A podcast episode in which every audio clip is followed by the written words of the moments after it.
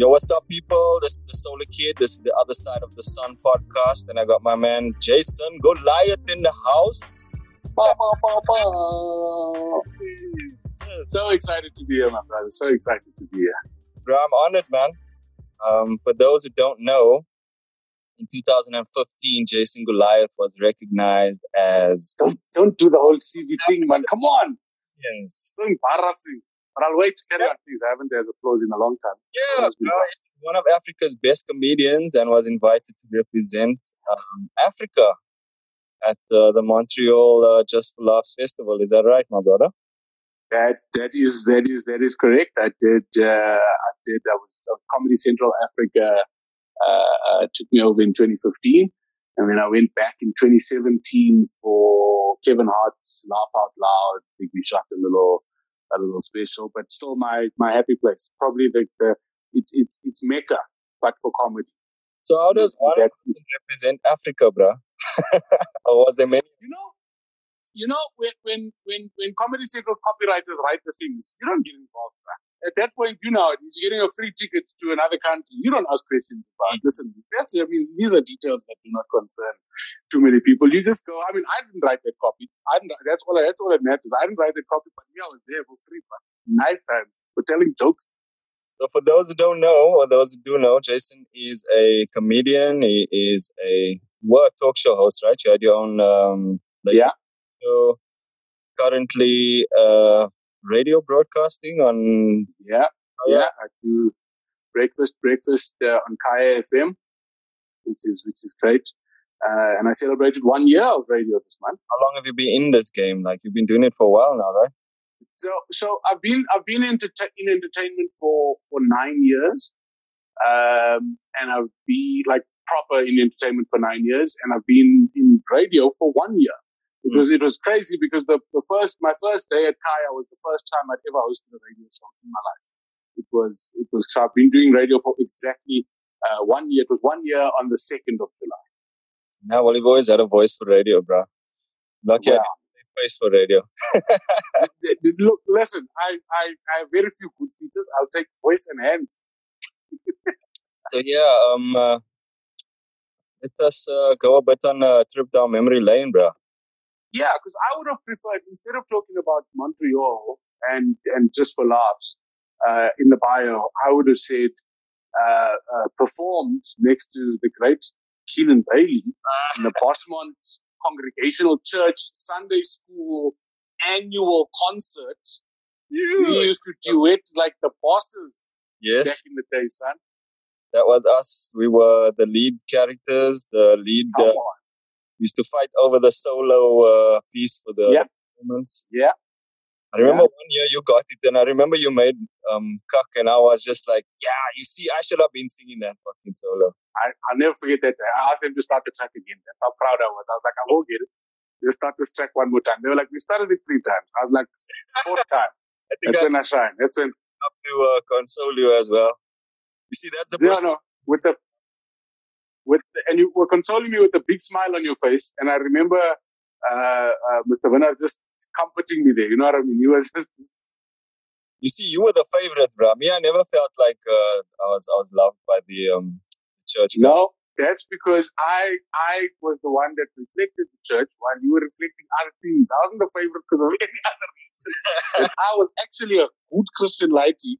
You, on the other hand, have many question marks there. Yeah, no, I mean, I still to this day many of these things, bro. All do. So, and then obviously we uh, we went to high school together as well. I remember Yeah. you, Lisa, and uh, um, yeah, Bradley chilling by the boys' toilets. And and Alistair, Alistair used to chill with us. Of course, of course. How can I forget Ali? Where's he now? He's uh, in Canada or something, isn't he? I think I think he's in Canada. And the last I heard, he wasn't well. The last I the last I heard about Alistair, he was he was diagnosed with cancer.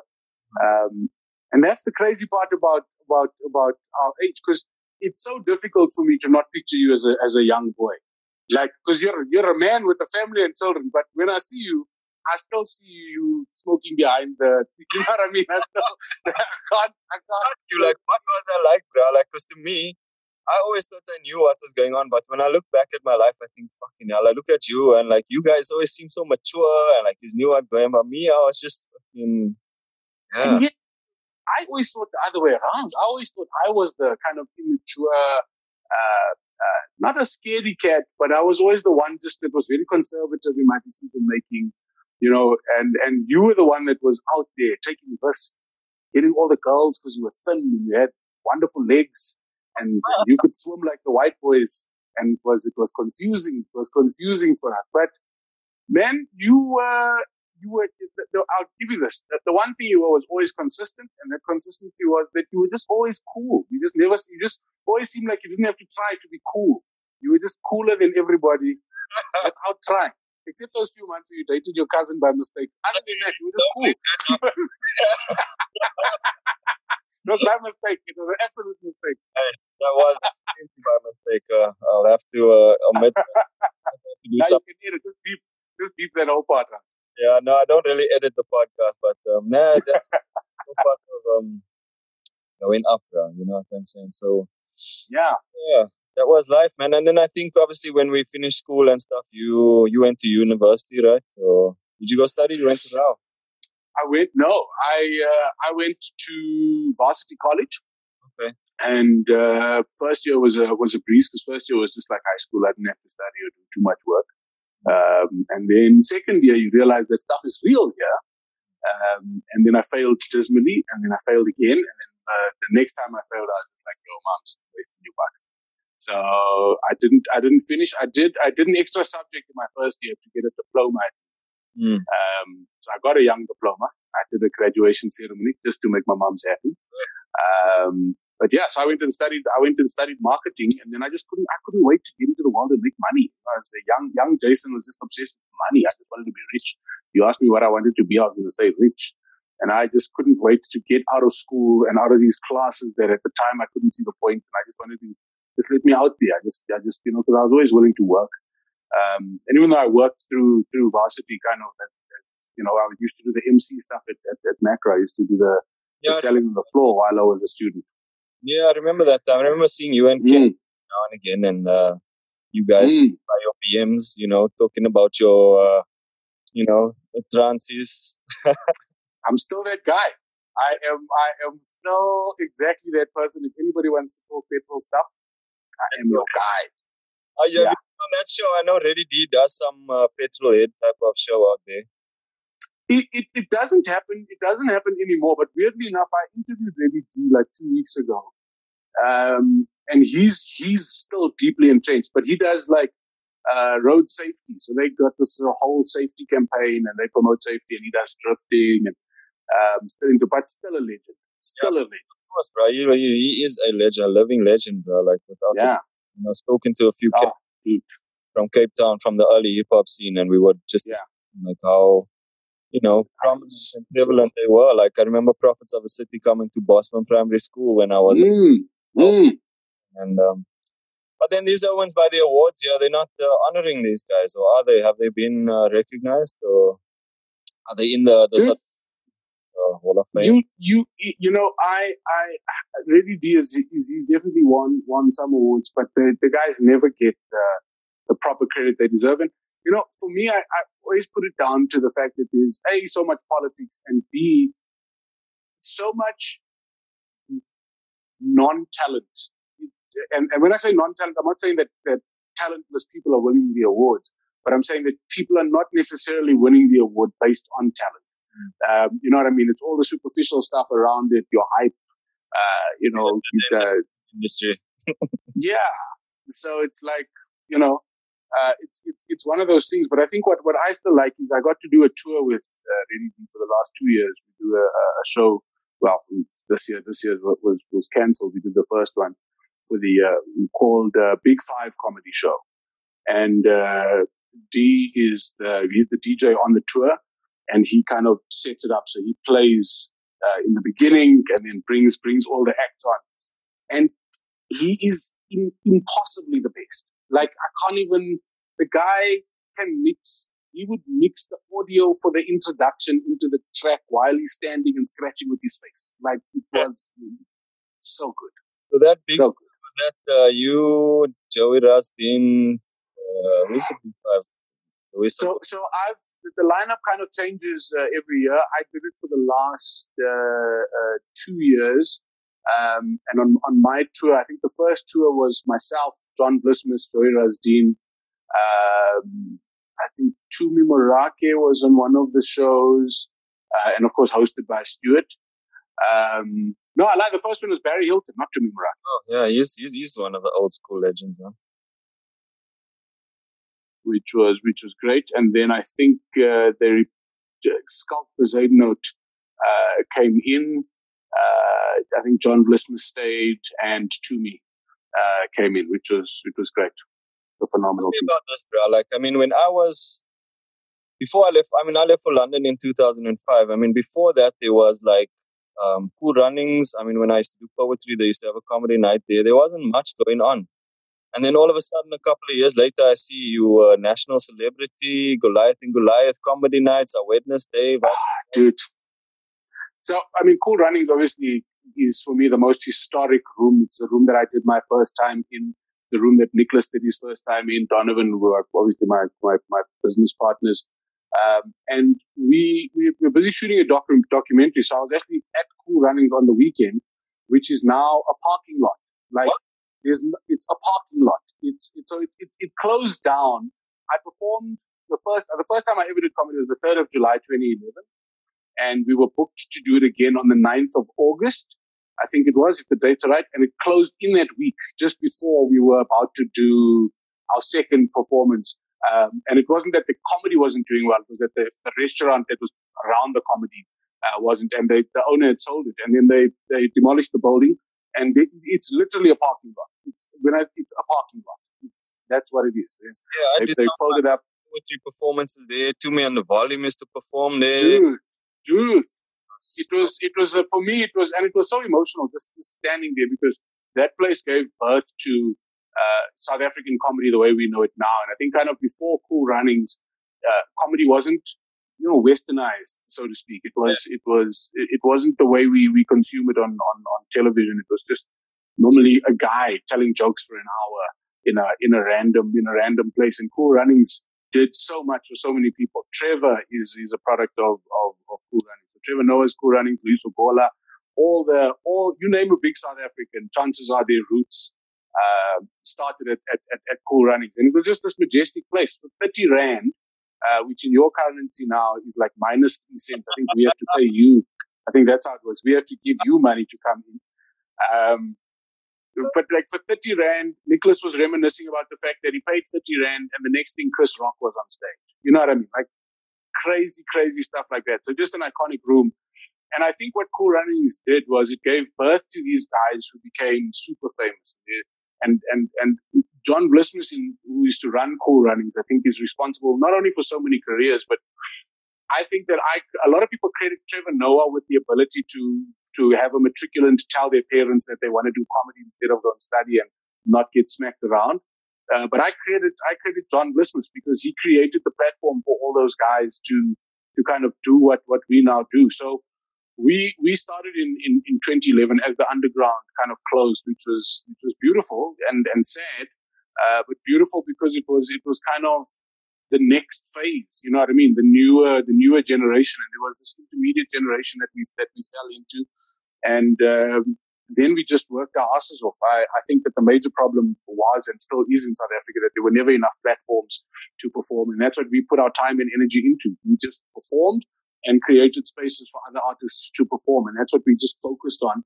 Um, and it's it's paid dividends tenfold. It's been the biggest blessing of my life. I get to have fun every day, and although I do radio, although I do TV, I still I still identify as a comedian because that's my that's my I do the other stuff because I'm a comedian, and that's how I feel. So what happened after then? I mean, there was uh, you guys had the place in Fourways. Was it Fourways or um, So there's there's uh, there's Joe Parker's Comedy Club, which is now since COVID, it's the only comedy club again on the continent of Africa, which tells you just how starved you know the continent is for for platforms to perform. Um, and then you know we'd run a, a few gigs. At, at some point, we were running like eleven gigs a month at different restaurants every every week. um, which was fantastic. But you know, it needed to to be formalized, and then we decided, well, if we're going to do it, let's go all in and let's build. Well, our ambition was to build the best comedy club in the world. That's what we, what we wanted to do. We were like, let's build the best comedy club in the world. Let's use the bank's money, um, and uh, and give give comedy what we consider to be like the ultimate gift. So we opened a comedy club in Melrose Arch, which is, I, I'd say, easily the most expensive real estate on the continent. Uh, so it was this absurdly expensive environment, and we just wanted to make it accessible to everybody, so that if you if you worked in a call center, you would tell your girlfriend to dress up because you're taking her somewhere nice. And if you were an MD of a big blue chip company, you'd feel comfortable sitting at the table next to the call center guy because it was everybody's place. And it, it did it did what it needed to do. It won us awards. We, we've won many awards for, for, for being the best friend of, of South African comedy. And, uh, you know, it, it, it ran its course. And what ended it was we got an offer to sell it. And like if I look at, so we sold it in, in May 2019. Um, they were, when I sell it, somebody bought us out of our lease. Somebody wanted to get in because nobody could get into that to that center, which was, you know, quite exclusive. So somebody made us an offer because they wanted to open a business there, um, which, which meant all of our risk was taken away. All of our money was, you know, kind of, kind of came back, but it also then freed us up because the thing that you realize is, is I don't want to own a restaurant ever again. These are lessons that you learn. Like, I don't ever want to own a restaurant again. I don't want to, I don't want to chase people for stealing chicken and eggs. Like, you know, that's not, that's not my vibe. I want to make, I want to make jokes. Yeah. And uh, we sold it to be able to, because you got to choose at some point. Are you a proprietor or or are you a performer? Mm. And we chose we chose we chose performing. I was and, lucky, uh, at least. Say again. So I was lucky enough to visit once as a VIP guest. no, nice that, thanks, no, I mean it's like you say, man. Like running a restaurant is different to like running a comedy club. I'm assuming it's a lifestyle. That thing, bro. That thing is a lifestyle. It's not even a job. That's a that's a lifestyle for for people who don't like life. It's ah, yeah, yeah. So like the the live scene in South Africa, or like, well, I mean, you obviously have you can have an opinion on South Africa, not just yeah. Um, is it because the people who can afford it don't go out that much, or the people who can't afford it don't go out? Like what? I mean, like how?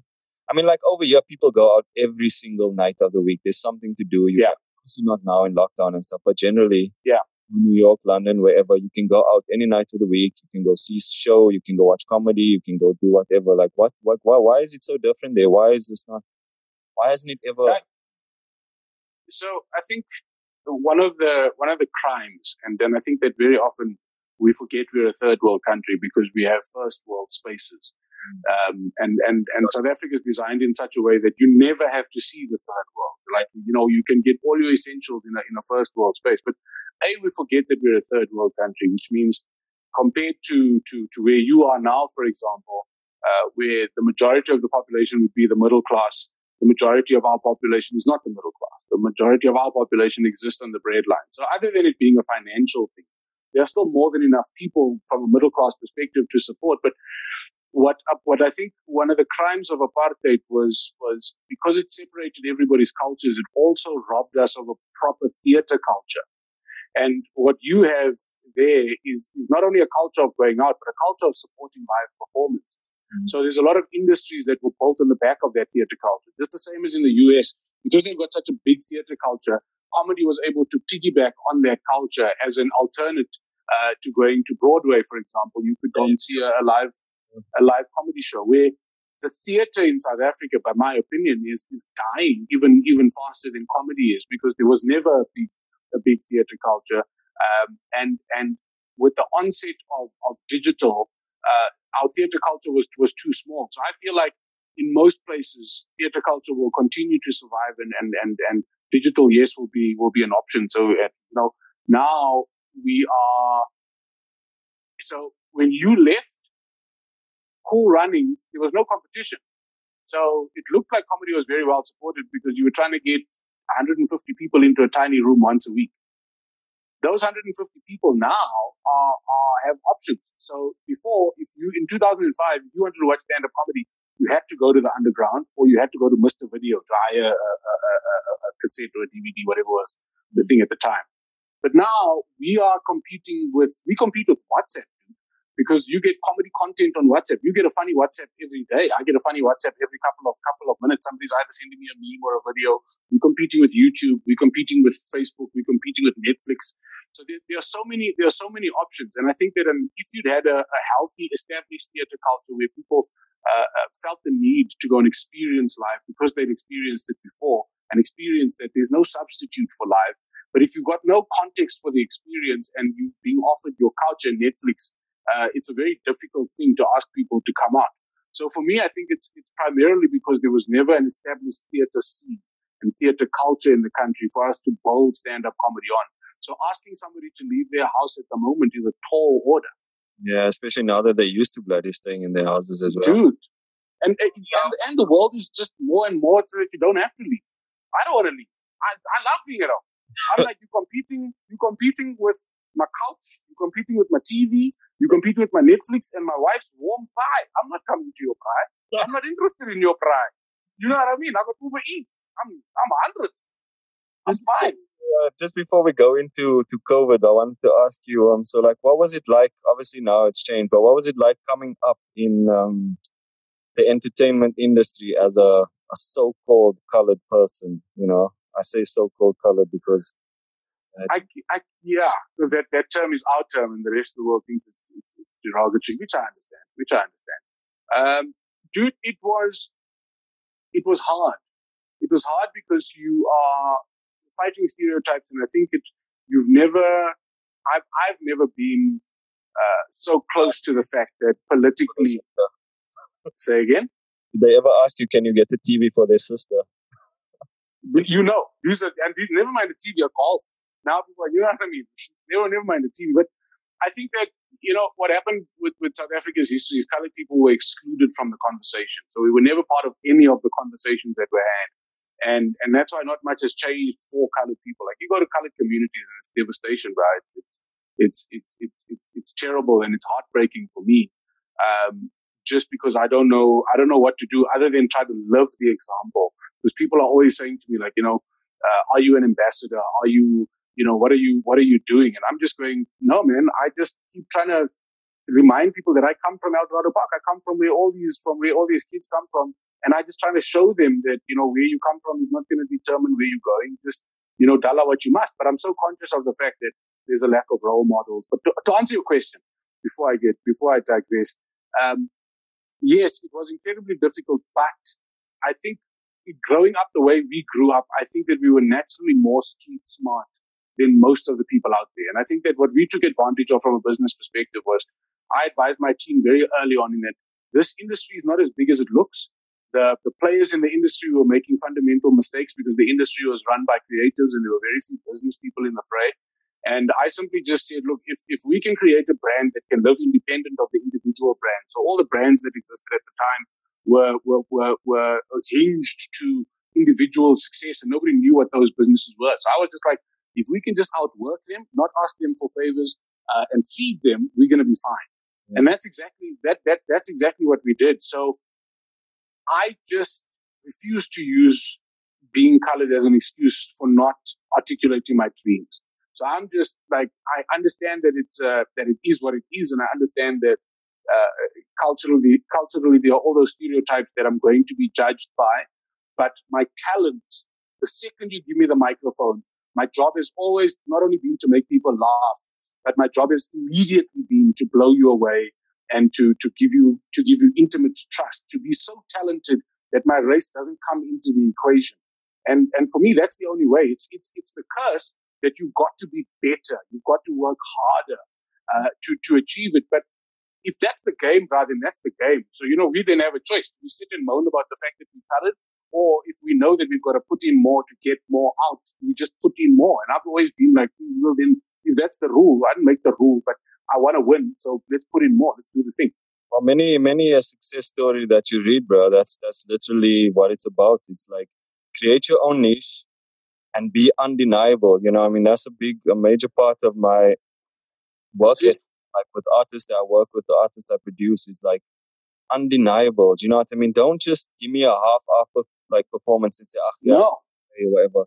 You have to like, how are you gonna be better? That there are millions of people doing this thing, like, you know, dude. Good. So you, and you got to bring it every time. So if you bring it consistently, like I look at, I look at, I look at Trevor Noah, and and you know, love him, hate him. The one thing you have to recognize, and if you know Trevor personally, I can guarantee you, you've never met an individual in the entertainment industry that has a harder work ethic or a greater work ethic than Trevor Noah. And then it's that old Gary Player saying of the harder you work, the luckier you become. And and for me, I always articulate it and I say, like, because people are always saying to me, when are you going to the States? When are you doing this? And I'm going, it's a different time. I don't need to go. Trevor left like in 2010. He had to go because the, the world wasn't as, as connected as we are now.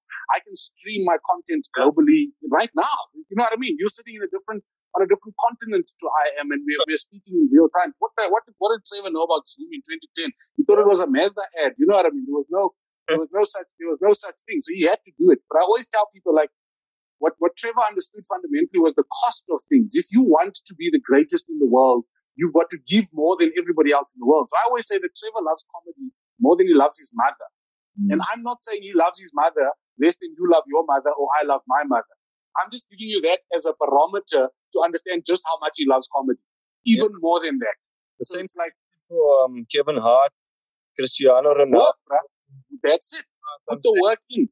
Cristiano Ronaldo, I read somewhere that that oh, last ate a carbohydrate in 87, my friend. yes, Okay, maybe 97. But then can you understand why he's been one of the greatest footballers in the world for like the last 10 to 12 years, bro? Like he's, he's you know what I mean? Like there's this price to pay. Yeah. So it's it's absolute brutal dedication and commitment, absolute brutal sacrifice, and the hardest one, especially being a colored South African, and I feel like you'll relate to this, is backing yourself. You're going to believe in yourself harder than anybody else believes in you. You've got to believe you're the greatest. You've got to believe you're the best. And we are conditioned to never say that shit to ourselves. We are conditioned to that. That's, you know what I mean? Why are you bragging? Why are you being whatever? So if you, if you say to me that, that, that, that you're the greatest, then in our circles, ah, who does he think he is? You know what I mean? It's, it's uh, conditioning, but I can guarantee you, Ronaldo, Messi, Trevor, Kevin, all of these people believe, they'll tell you they're the best. Yeah. And then they'll tell you why, and then they'll show you it's such it's such a weird thing. I mean, like I know for myself personally, it's taken such a long time for me to even just be comfortable wearing like the best clothes that I have and shining my shine when I go out because dude, like for me that affected me. even though like, you know, Bushies or colored when we grew up with us of the cost and whatever, I never really had that. Yeah. But I never used to feel comfortable if I'm shining too much around. Yeah. I didn't want to be like, hey, he's bragging or he's, you know, this. Now it's like I'll wear the loudest clothes if I feel like it. I don't really care anymore. It's like, you know what I'm saying? What? Oh, it's a gift, that thing, bro. Not caring is a gift. It's a blessing. It's a blessing. Also part of the secret. Not, not, not caring. Back, back, backed by your own opinions. Mm. Literally, and people must say what they must say.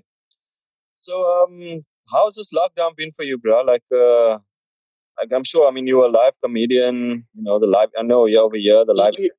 My brother does live events there. They shut down.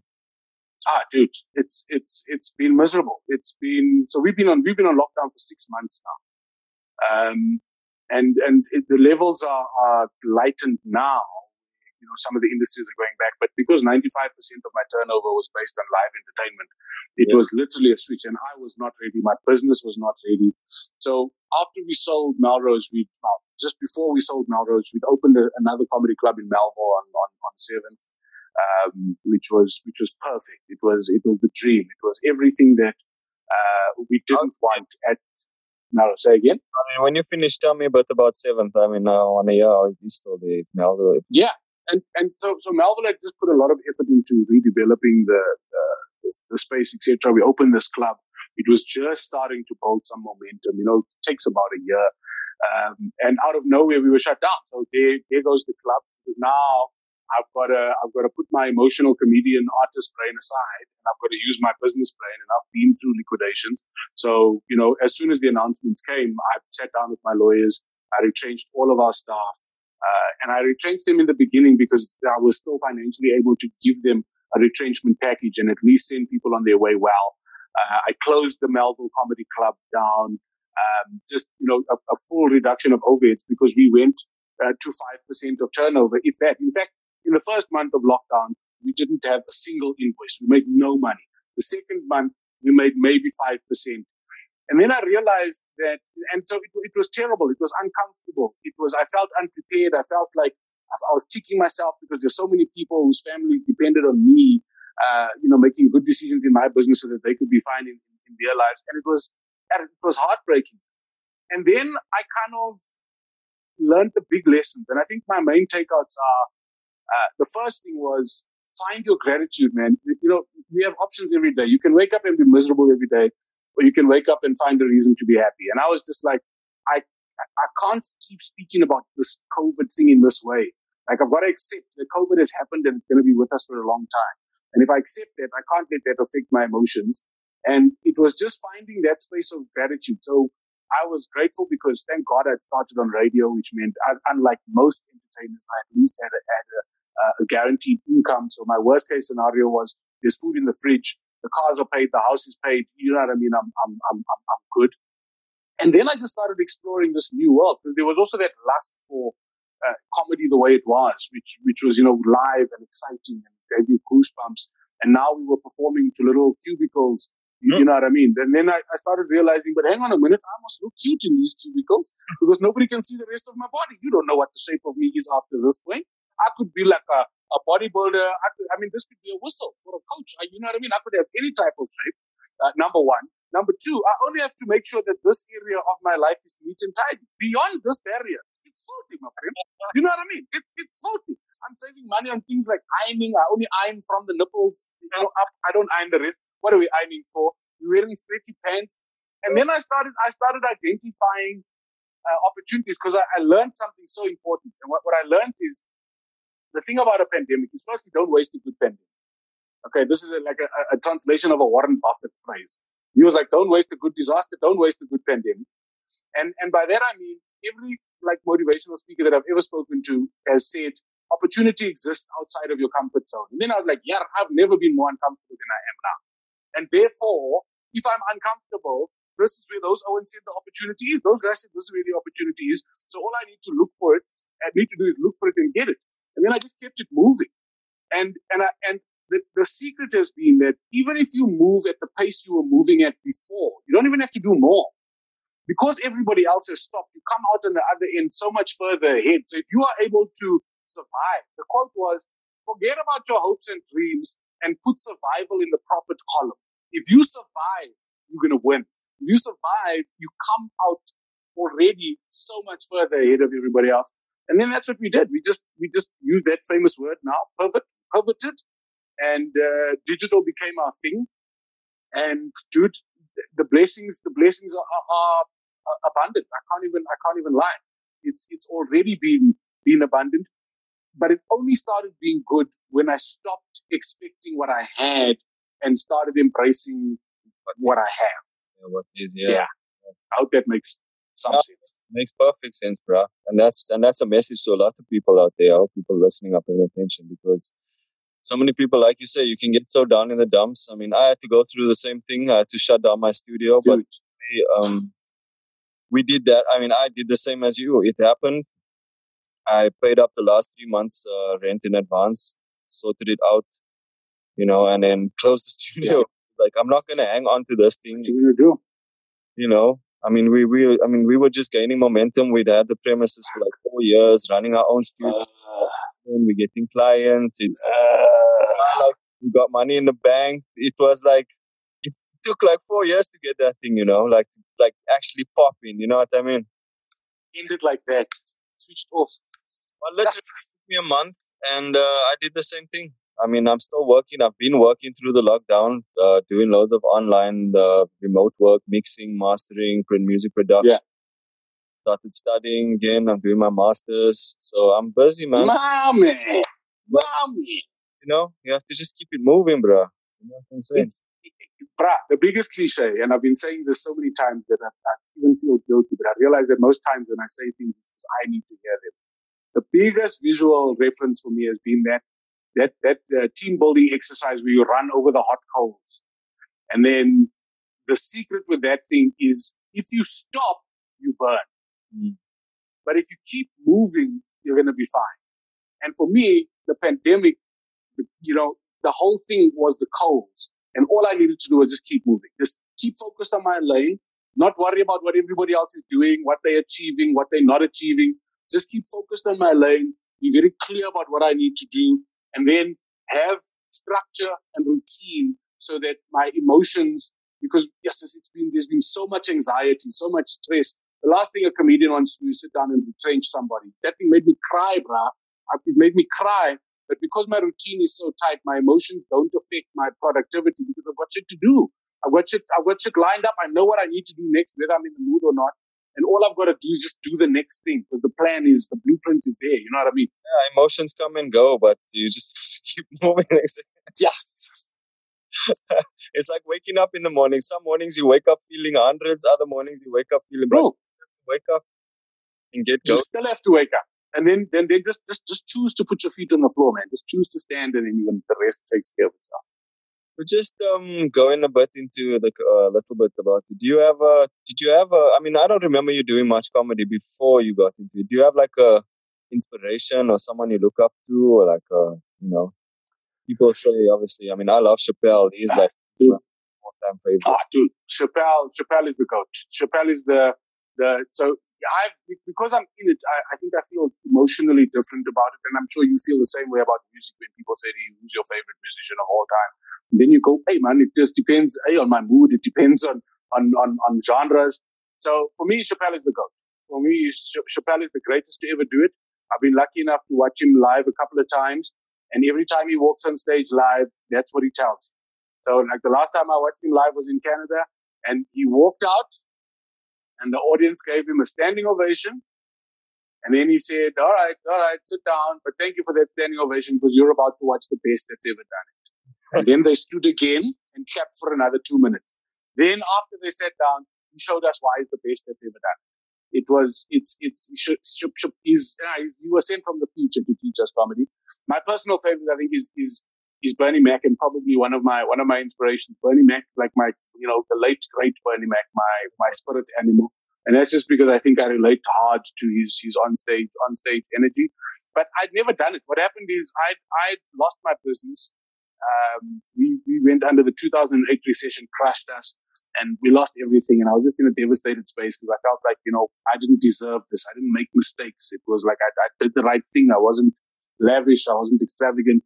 And uh, I decided to, uh, you know, try acting and presenting. It was, you know, something that I only hadn't done because I wanted money. And I and I don't believe the fallacy of being rich and famous. I believe you either or in South African context. You know what I mean? That's true. And I was always like, I wanted, I wanted the money. And then I was like, look, clearly chasing the money is not working out. Um, and uh, I was on the set shooting a big beer commercial, which was one of the first big gigs I got after my after my business closed and a guy who's now one of my best friends, a guy who's now one of my one of my best friends, uh, Sylvan BSC, uh, said to me, "Why don't you try comedy?" I mentioned that to Nicholas, and Nicholas then phoned and made a damn appointment for us to do a show. And I was like, "Dude, I was very drunk. You can't make."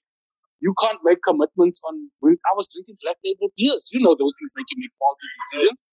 And that's that's how that's how I got into it. And so I, I think what, what motivated me was that was in 2011, but in 2008, Chris Rock came, and I wasn't a major Chris Rock fan until I went to watch him live.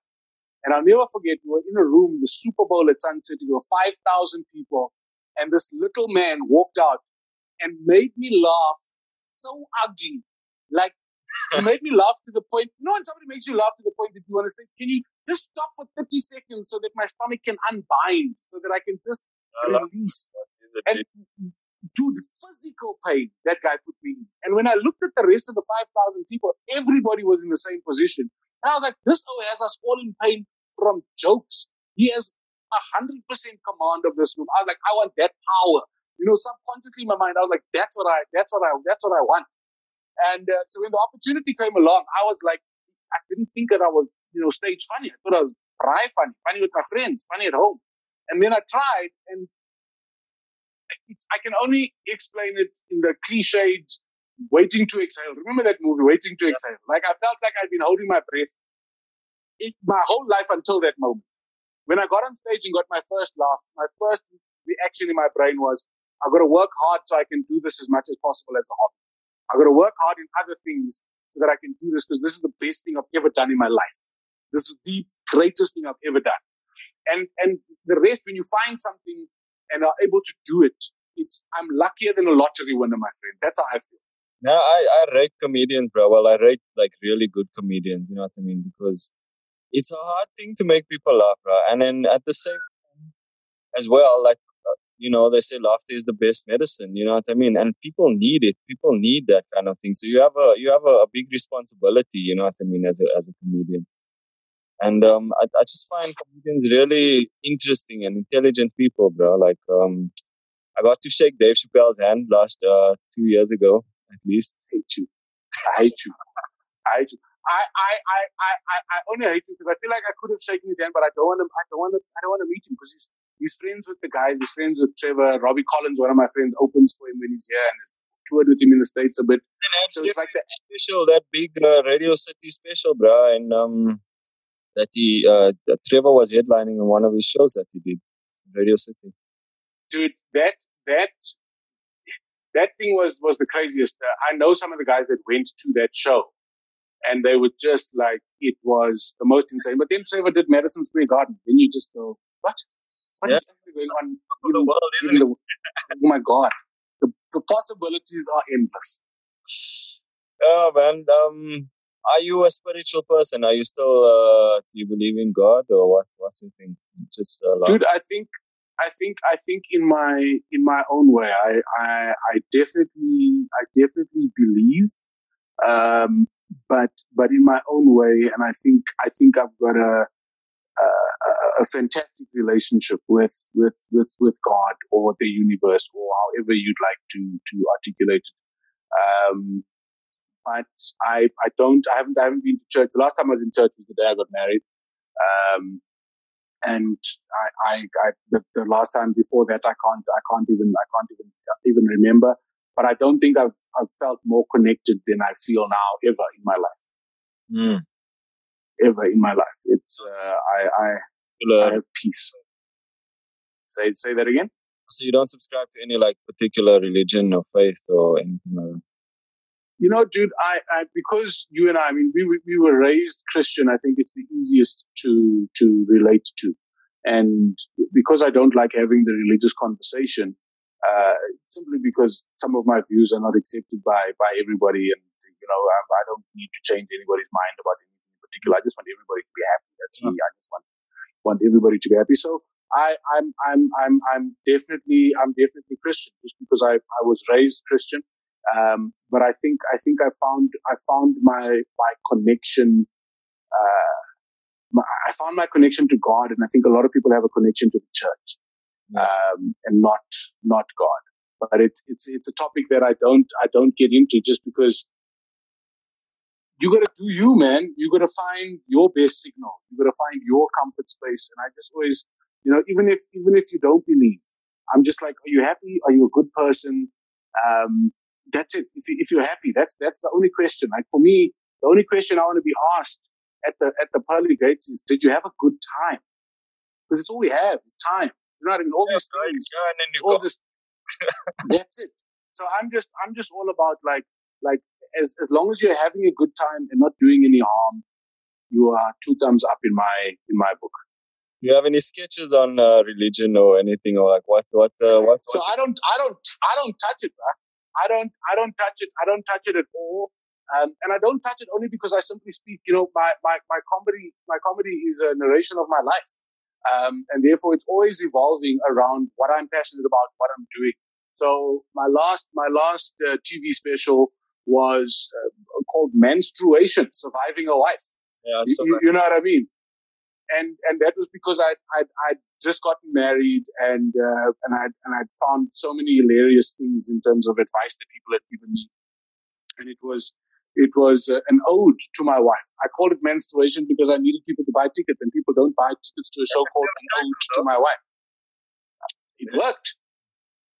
How is your wife, and how's uh, the marriage been, man? What is it now? Two? How long you been married? My wife has just walked in. We've been married for just over a year and a half. The lockdown makes it feel like ten years. It feels like we know each other much better because we've been together. Uh, but she's just walked in and uh, she is radiant and beautiful and far, far more than I deserve is, is the truth. So uh, and she just, showed, she just showed me that one of her nails is chipped just to bring herself back down to earth. As I was saying those things, she just showed me that one of her, the nail polish is chipped on one finger. So she's still, she's still humble and down to earth. But she's, she's, she's great. She's, she's, uh, she's my person, man. So uh, is the lockdown going to be bringing us some uh, lockdown specials? You know. I'm wearing a condom right now, my friend, as we speak. as we speak. Tie that guy with the elastic band. Just coming out of this lockdown. I'll be honest, and sorry for, for parents, sorry for you, but like, not sorry. Parents, you're blessed, but it's like I've it, it, this has got to be the most frightening time in, in history to be a parent, in our history mm. uh, to, to be a parent. You've got to protect kids from so many things. And uh, I just don't subscribe to the the idea of because I'm married and then and I'm of a certain age, I should have a child. I just I just feel like you know my wife and I, when we get broody, we'll have a conversation. Uh, if we get broody, we'll have a conversation. And as long as her and I are on the same page and we talk all the time and we discuss it all the time, because you know I've also seen scenarios where the one wants to but doesn't want to tell the other one, um, so we, we have conversations all the time. And I can promise you that if we get broody, we're going to make some good looking babies. They'll have my surname and their mother's everything else. Uh, and I think we'll be amazing parents. But I think that my, my lifestyle choice when it comes to kids is like my lifestyle choices with most things is to be happy either way. Because I think people hinge all their happiness on one scenario. And that's why a lot of people are unhappy because yeah. things didn't work out the way they pictured it. So for me, a husband or on a child, or they think the child is going to be better, or they think no. the child is going to be. Ah, yeah, yeah. You must be happy with you, man. That's it. So for me, if we have a child, I think we'll be amazing parents, and we'll, it will be it will be great. We don't have a child, good God, we'll have money, and it will be rock and roll. What a pleasure. Sick, man. I don't have many other questions, and uh, it's uh, it's been awesome having you on. So, uh, what what are you guys up to? Like, if people want to get to know about um, happening with the Goliaths and that. Dude, we are we, we, we put out you go to Goliath and Goliaths uh, Facebook page and, and there should still be we did we did hundred episodes of a show during lockdown uh, called Goliaths Go Live just to keep our, our audiences entertained and essentially it's just the, the, the three of us, Nick, Don, and myself, uh, interviewing some of the most interesting people in the country um, and some out of some out of the country. Um, but uh, other than that, I am full force in radio. We are we are full force in, in, in so many so many so many things because it's been such an exciting time with so many new opportunities. So uh, you know we're working on a, a, a documentary on one end. We, we've got a corporate offering because we do a lot of entertainment for corporates, and we've realized that you know business has to go on. So they used to employ us live on stage. Now they employ us live on Zoom. Um, but we're trying to just, you know, build proper offerings and just be more than just talent, be more than just artists, uh, and, and, and try to be, you know, consultants of source and using all of our resources to, to, to kind of get it done. Um, but just, just, just follow me, man. It's, it's very underwhelming. My social media is terrible, but it's going to get better. I can, I, I, I, my wife is going to take it over. So you can expect nicer things. Follow me, Jason Goliath on everything. Uh, it's in South Africa, Kaya FM.